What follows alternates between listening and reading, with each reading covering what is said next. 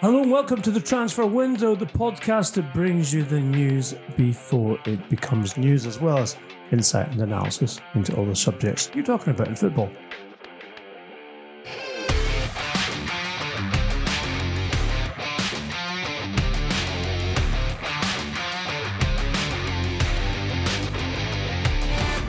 I mean, beginning with me, as always, is the transfer guru, as he's often referred to uh, in other media outlets, funnily enough, Duncan Castles.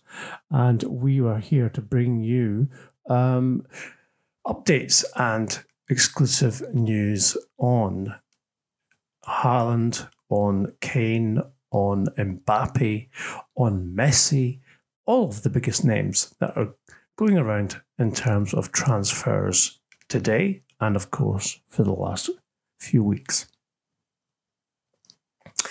Duncan, let's talk about Erling Haaland to begin with, a player who we widely reported um, as being the subject of Chelsea's interest in this particular window.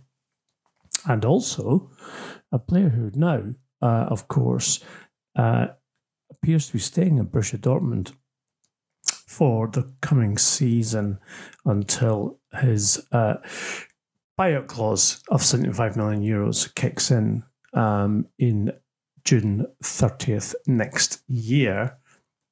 And of course, it is the case that Chelsea had agreed uh, terms with Haaland and his agent Mino Raiola um, with regards to transfer in this window. However, um, Chelsea uh, realised in the last two weeks that that was not going to be negotiable and therefore turned their attention to Romelu Lukaku.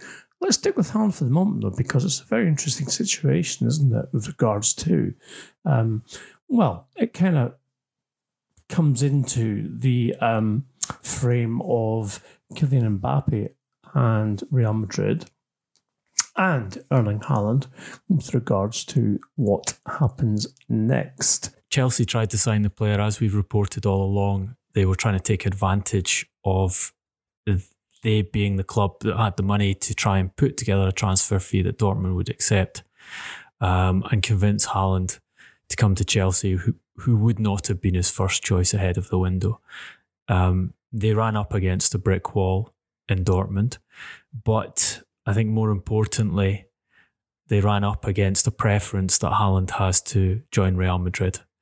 Um, information I've gathered in the past few days is that Madrid have been working on that deal simultaneous with um, the you know, very public pursuit of Kylian Mbappe, which they would like to do in this transfer window, and, and they're waiting to see how Messi's move to Paris Saint Germain shifts that situation, which we'll talk about more later.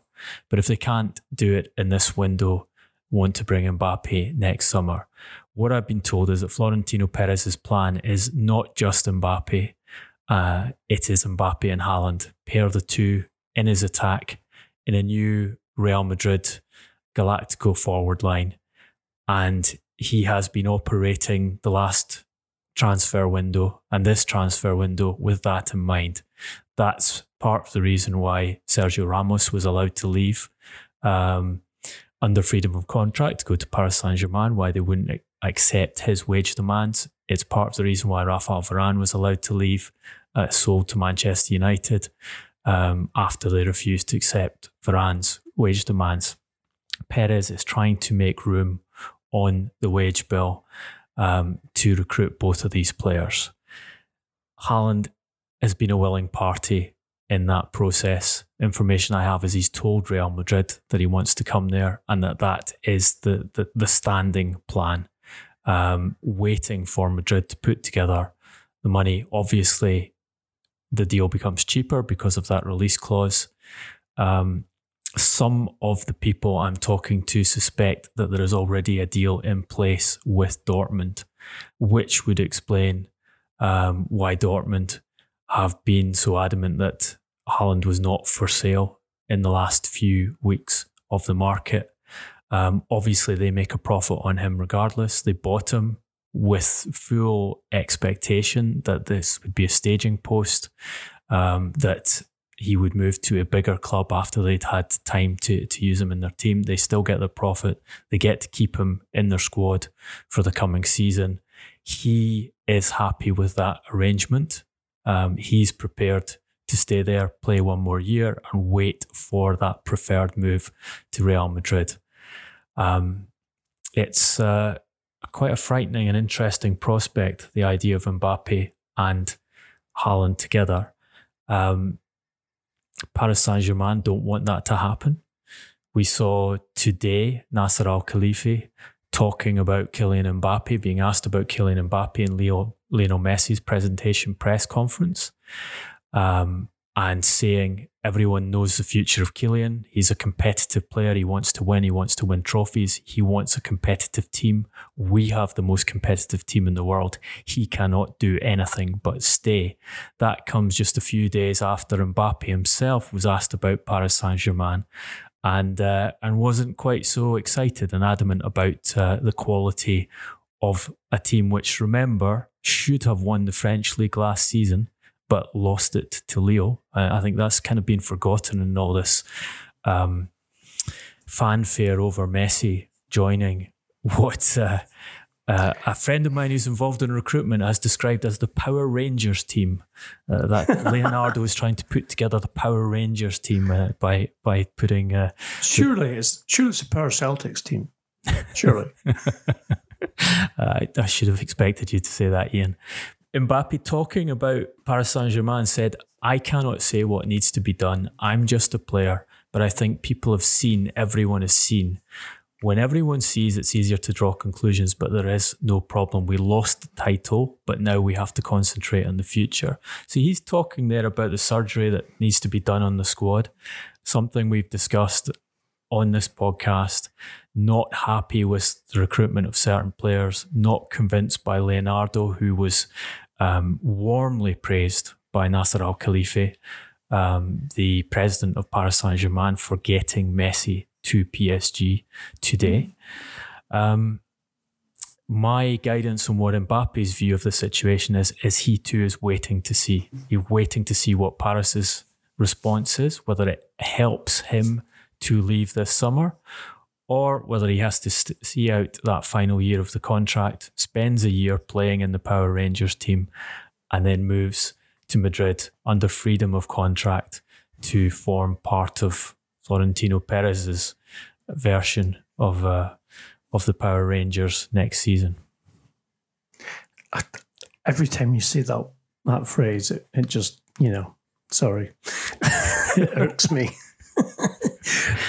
So anyway, apart from that, um, Duncan, uh, it seems to me uh, that PSG, uh, against what um, Barcelona have said in a very public appeal uh, to the European courts and to UEFA with regards to their FFP obligations regarding spending as a percentage um, of their income with regards to recruiting Messi, that uh, they have recruited well this summer in terms of free transfers. Messi is the fourth stellar player who has joined on freedom of contract, which you would have to say is pretty good um, in terms of tactical um, employing players on freedom of contract with regards to um, only having to pay salaries and not transfer fees, which of course they, they have had to do in the past. And Messi clearly being the biggest star in all of that. Um, yes, they lost the title, which was a surprise, and also one uh, which clearly they need to um, address in terms of the circumstances and retain. But um, at the same time, the ultimate goal, obviously, with Qatar uh, hosting the World Cup in almost oh, 15, 16 months' time. They are recruiting arguably the best player in the world uh, in order to promote the nation state and their trophy uh, club with uh, in terms of them being uh, a very competitive and indeed credible competitor with regards to uh, Champions League this season and also going forward, uh, given that Messi has a two year contract as well. Ian, you've just got to look at what Nasser Al Khelaifi said in that press conference about their aims. And and I think it should run a chill down the, the neck of anyone who's interested in, in competitive balance in football. He, he said, I think that our goal, everybody knows, we want to win all of the trophies, all of the games. It never changed. Now with Leo, we are close to winning, but we want to win more. I think now we need to work and to win each game to win the trophy. We really need to have discipline to win every game. He's talking about not just winning the Champions League, he wants a clean sweep of victories in domestic league and European football, repeatedly saying we have the, the, the best, most competitive team in the world now. He believes that he's achieved that. Um, sliding in later that uh, that um, it's going to be good for Ligue 1 and uh, and I, and I think there there's been a compliance with this. There are people working in French football saying what happened to the DNCG, which is the body which um, controls the budgets of, of French football clubs in the, in a similar way, not quite as uh, authoritarian, but similar to the way La Liga has been doing with Spanish clubs. Why aren't they engaging in this process? But the French government seems to be happy with it. Obviously, the uh, the broadcast partners are happy, and it brings money into the league. And and Nasser saying, I think everybody knows we're not only working for our club, but also for League 1, which it, I mean, it's incredible. You have a a man talking about winning every game, dominating the domestic and dominating European football on one hand, and a few minutes later saying he's working for the benefit of the league in bringing the best player or one of the two best players in the world to the club, um, on top of having signed Gianluigi Donnarumma on a huge contract. Um, Gini, Gini Wijnaldum, who Liverpool, well, certainly Jurgen Klopp wanted to retain, who Barcelona ironically had a deal in place with, but that weren't able to execute it because of those La Liga rules. Sergio Ramos, who Florentino Perez was happy to lose out. Um, and uh, and Achraf Hakimi, one of one of Inter's best players, and, and Inter are, are now selling Romelu Lukaku to raise more cash them themselves. But it, it's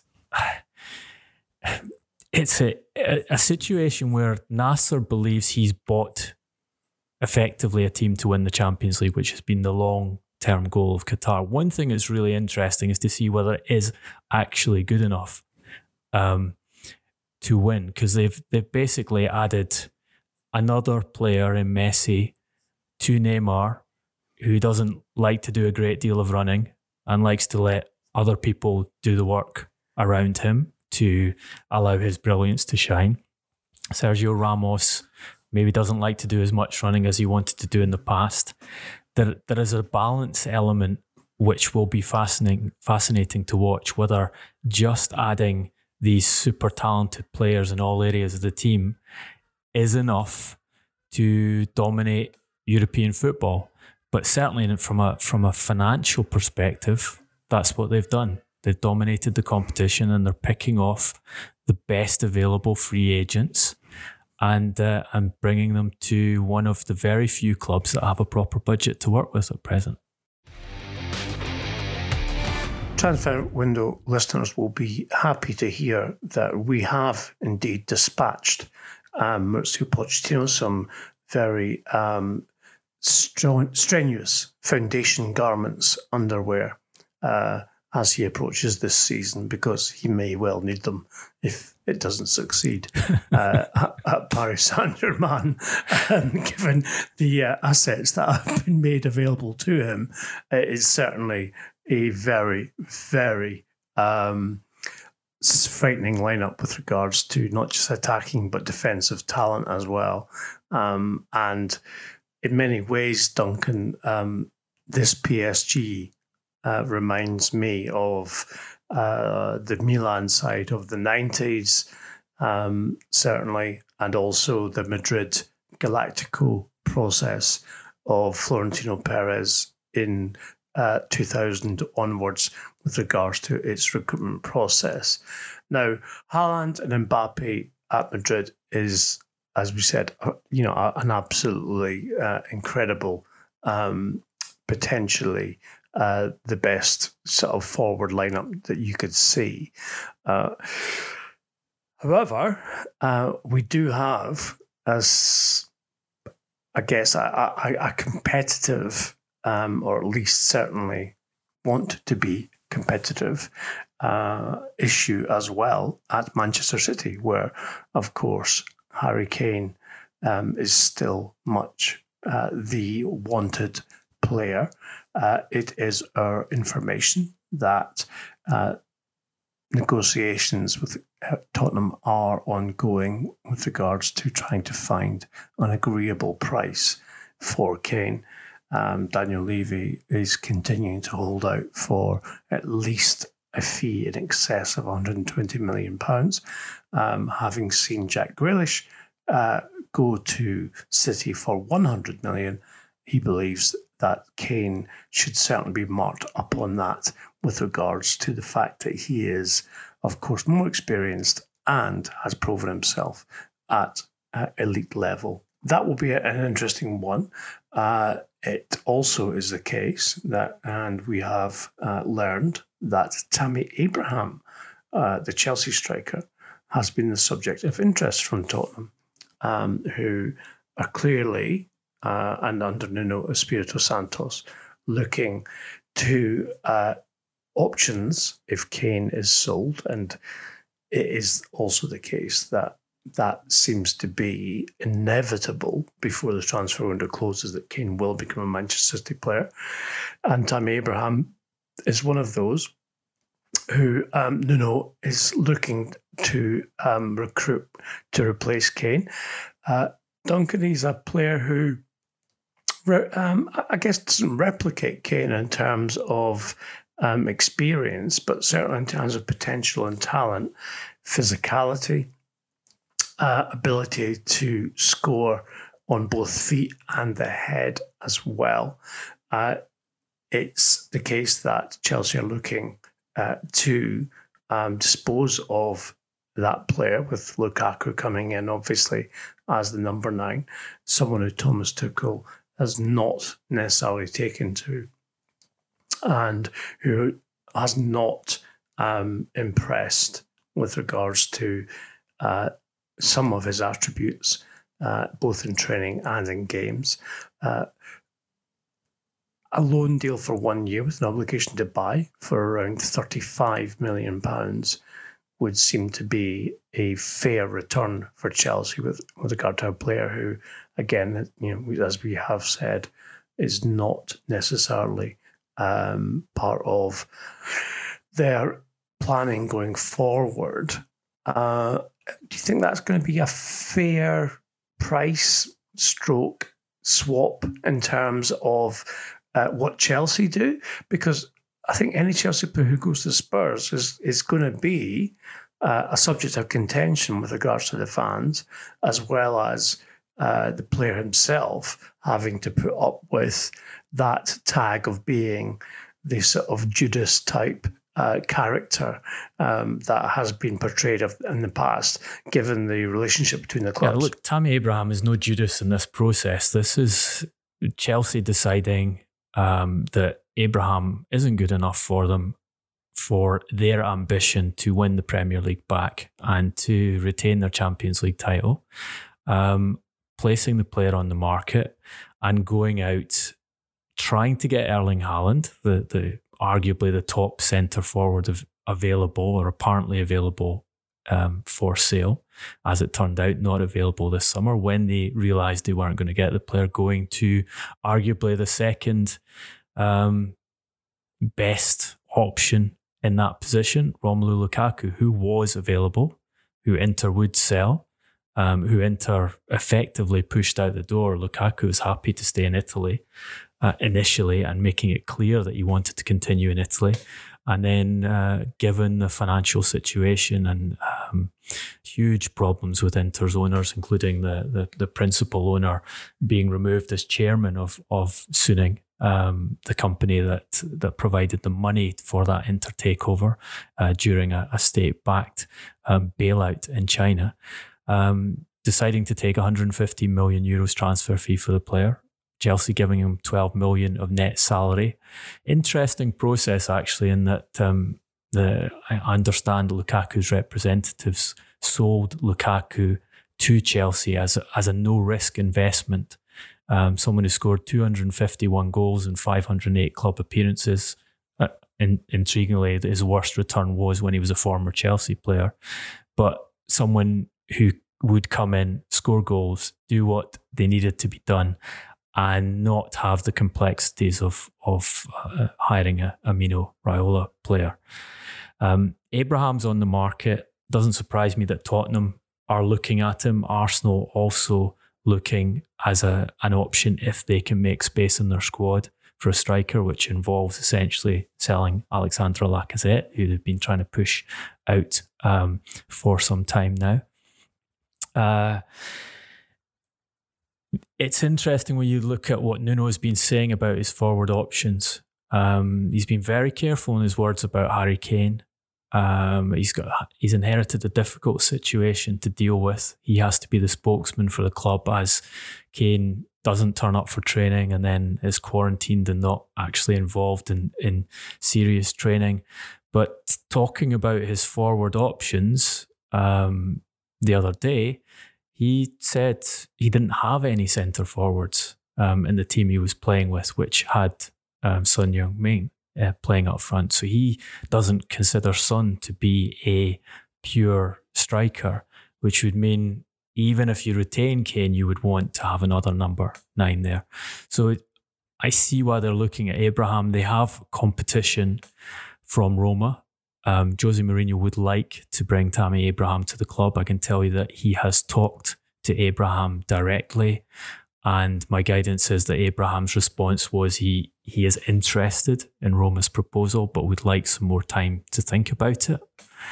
Um, the problem for Roma is that they want to do that deal as a loan with an option to buy. They don't want to commit to the kind of transfer fee that, that Chelsea are looking for as you said, 35 million pounds, around 40 million euros.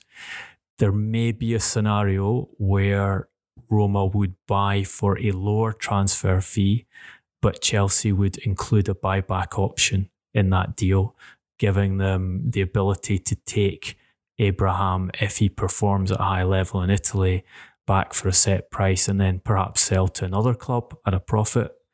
Um, or bring them back for their team if they if may, maybe if they've changed coach or they change their own uh, opinion on the player by that stage. Roma, as we've said all summer long, have problems with finance for this market. Mourinho wants to do a lot. He wants to make a lot of significant changes. He realizes the squad needs a big upgrade. But so far, there has not been substantial funds available um, for a deal, which would mean, I think, um, if Kane leaves, as as you expect him to leave, and he is first choice for Tottenham, and I think it's a different story if they if they secure um, a big transfer fee for Kane, then they would have the advantage over Roma and Arsenal in terms of being able to put down the money that Chelsea want as a guaranteed fee for the player. So, going back to Spain, Duncan, two interesting factors have emerged in the last 24 stroke 48 hours.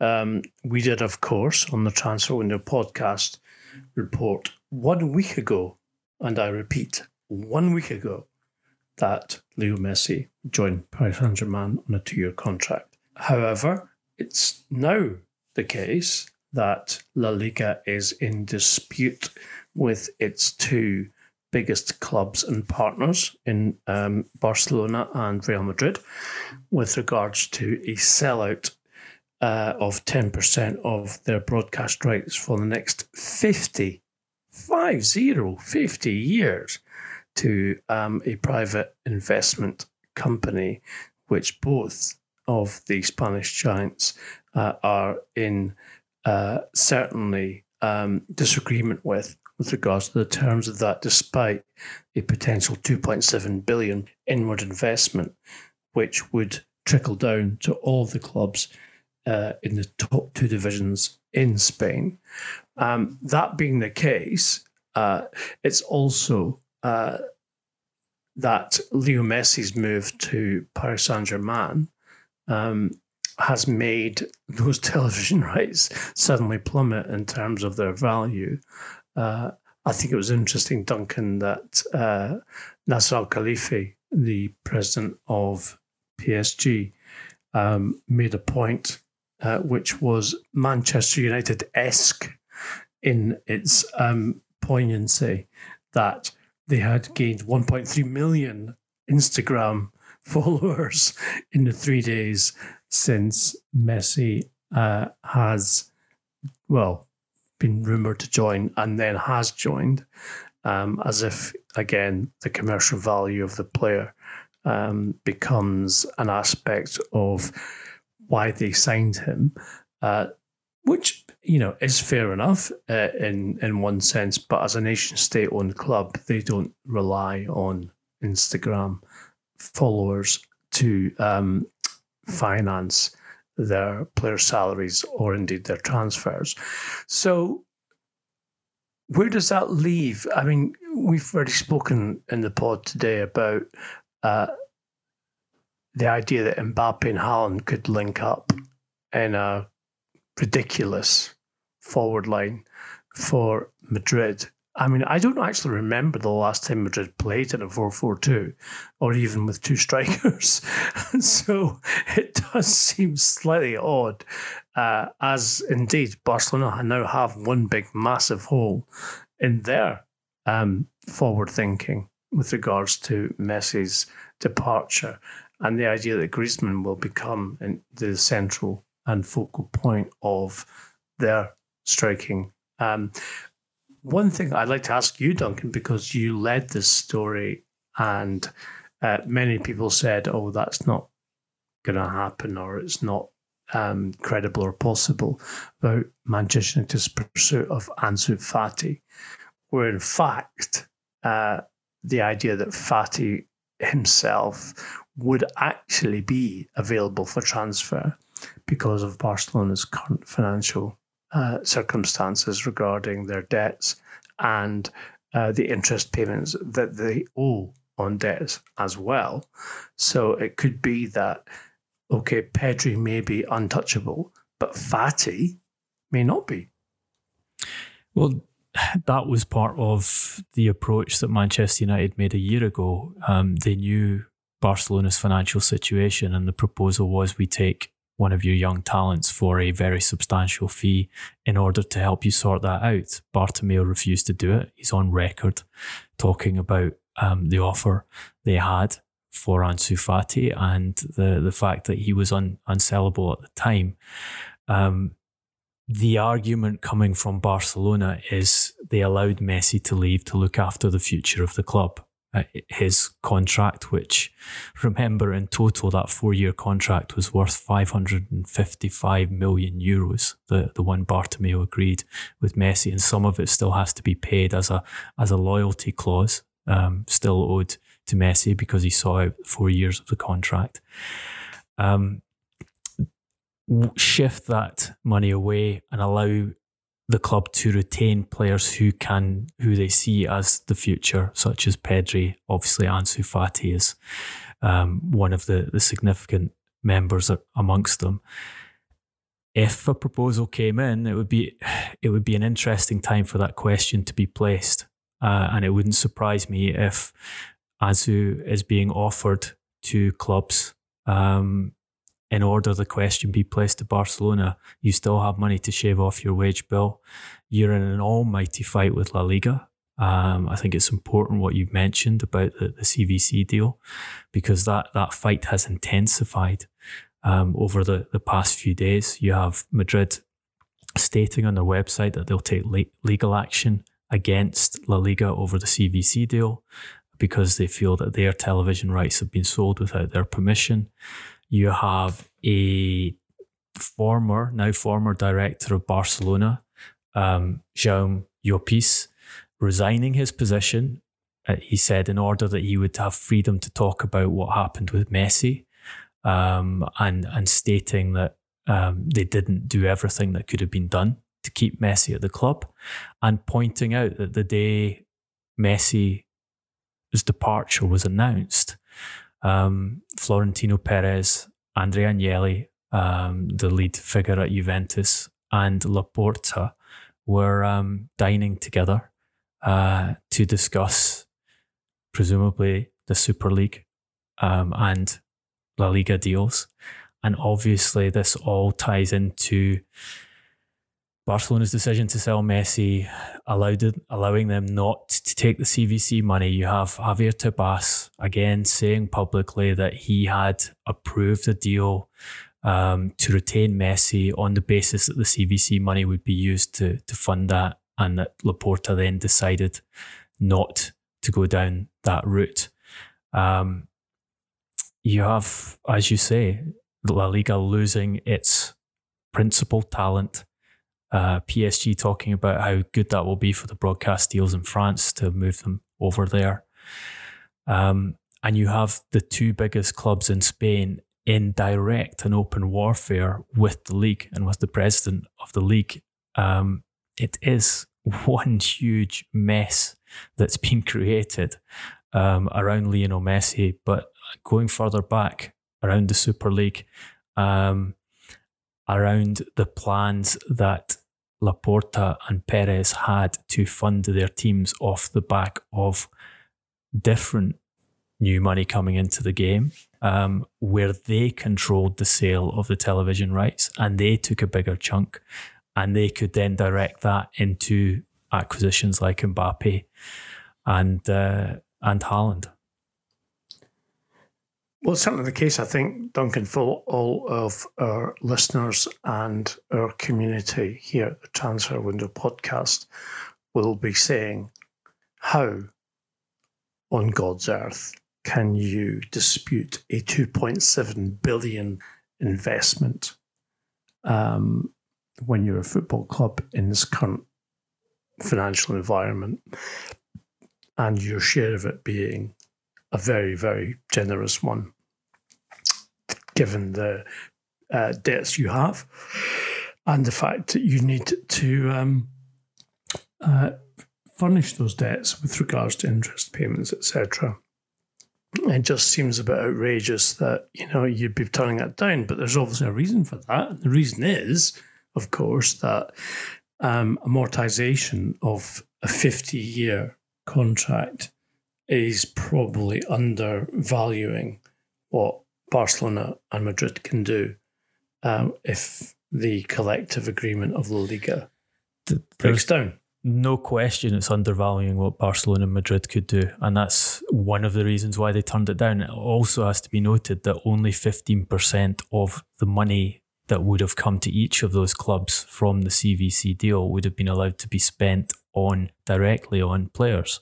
So it, it wasn't actually enough to do a great deal of, it wasn't enough to do what Perez wants to do with um, Mbappe and Haaland, for example.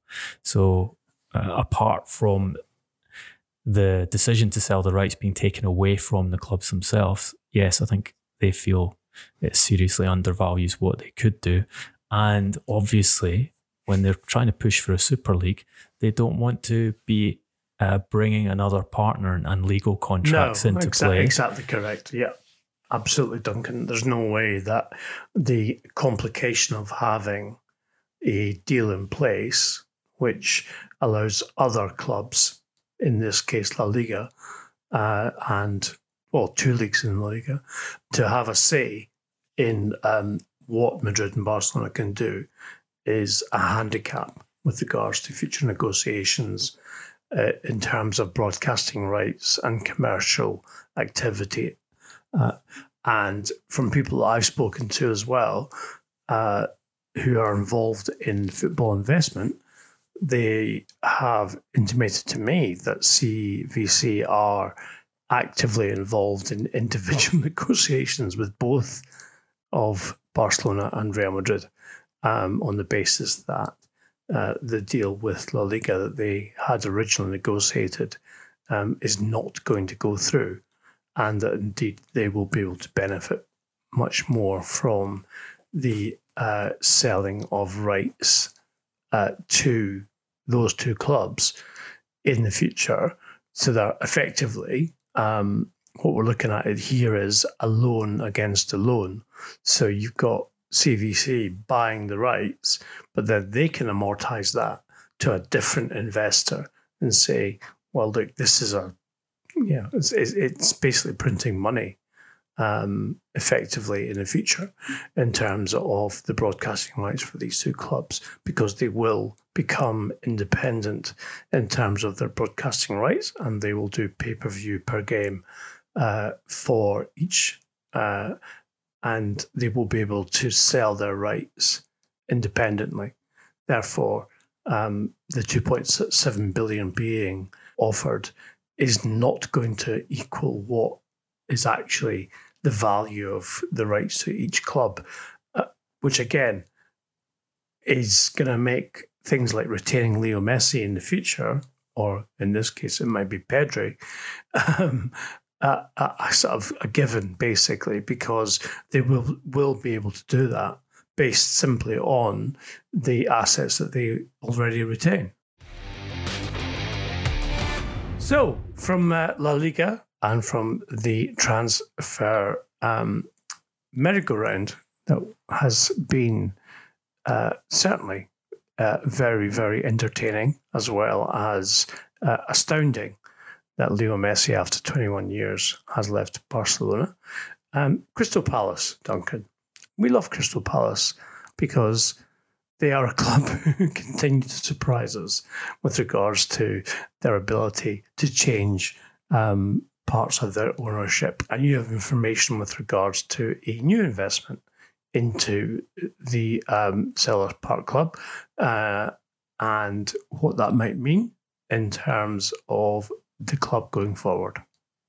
Yeah, they have a proposal which has been accepted um, by the current owners, so Steve Parish and two Americans, David Blitzer and Josh Harris, um, to sell 38% of the shares of the club for 83 million pounds. Um, so total valuation of the club at 220 million, and these will go to John Textor, US businessman, um, who will not actually retain all of those shares. It's an it's an interesting deal. My understanding is he buys 38 percent and then immediately dilutes his shareholding to 25 percent with the current owners buying back a percentage of the shares.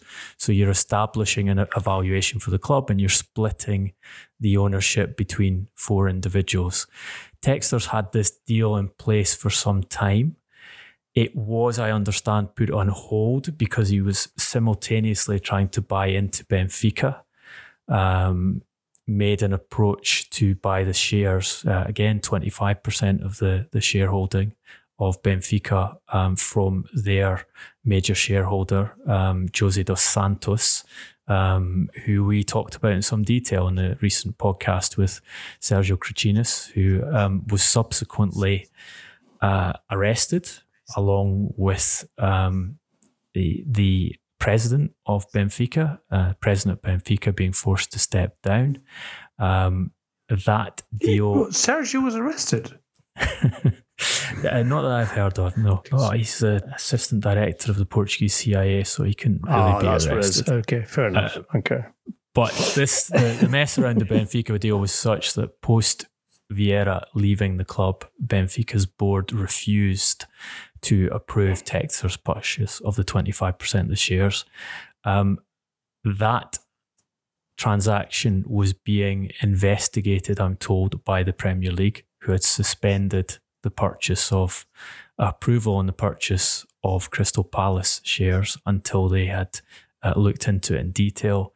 I'm told that Textor has now been interviewed by the Premier League about the deal, and the expectation is that it should go through. The money Textor has promised to the club um, for the shares, I'm told, has been used to fund some of Palace's summer transfers. And I think it's not a coincidence here that amongst the deals they've done is include has included the the signing of an American midfielder, Jacob Montes, um, from Georgetown University. You don't see many players being transferred from Georgetown University to Premier League clubs and then subsequently being loaned to uh, Belgian club Waasland Beveren for the season. You'll all be glad to know that we here at the Transfer Window podcast have advised that Textor change his second name to TikTok or indeed Snapchat in order to update his status uh, in social media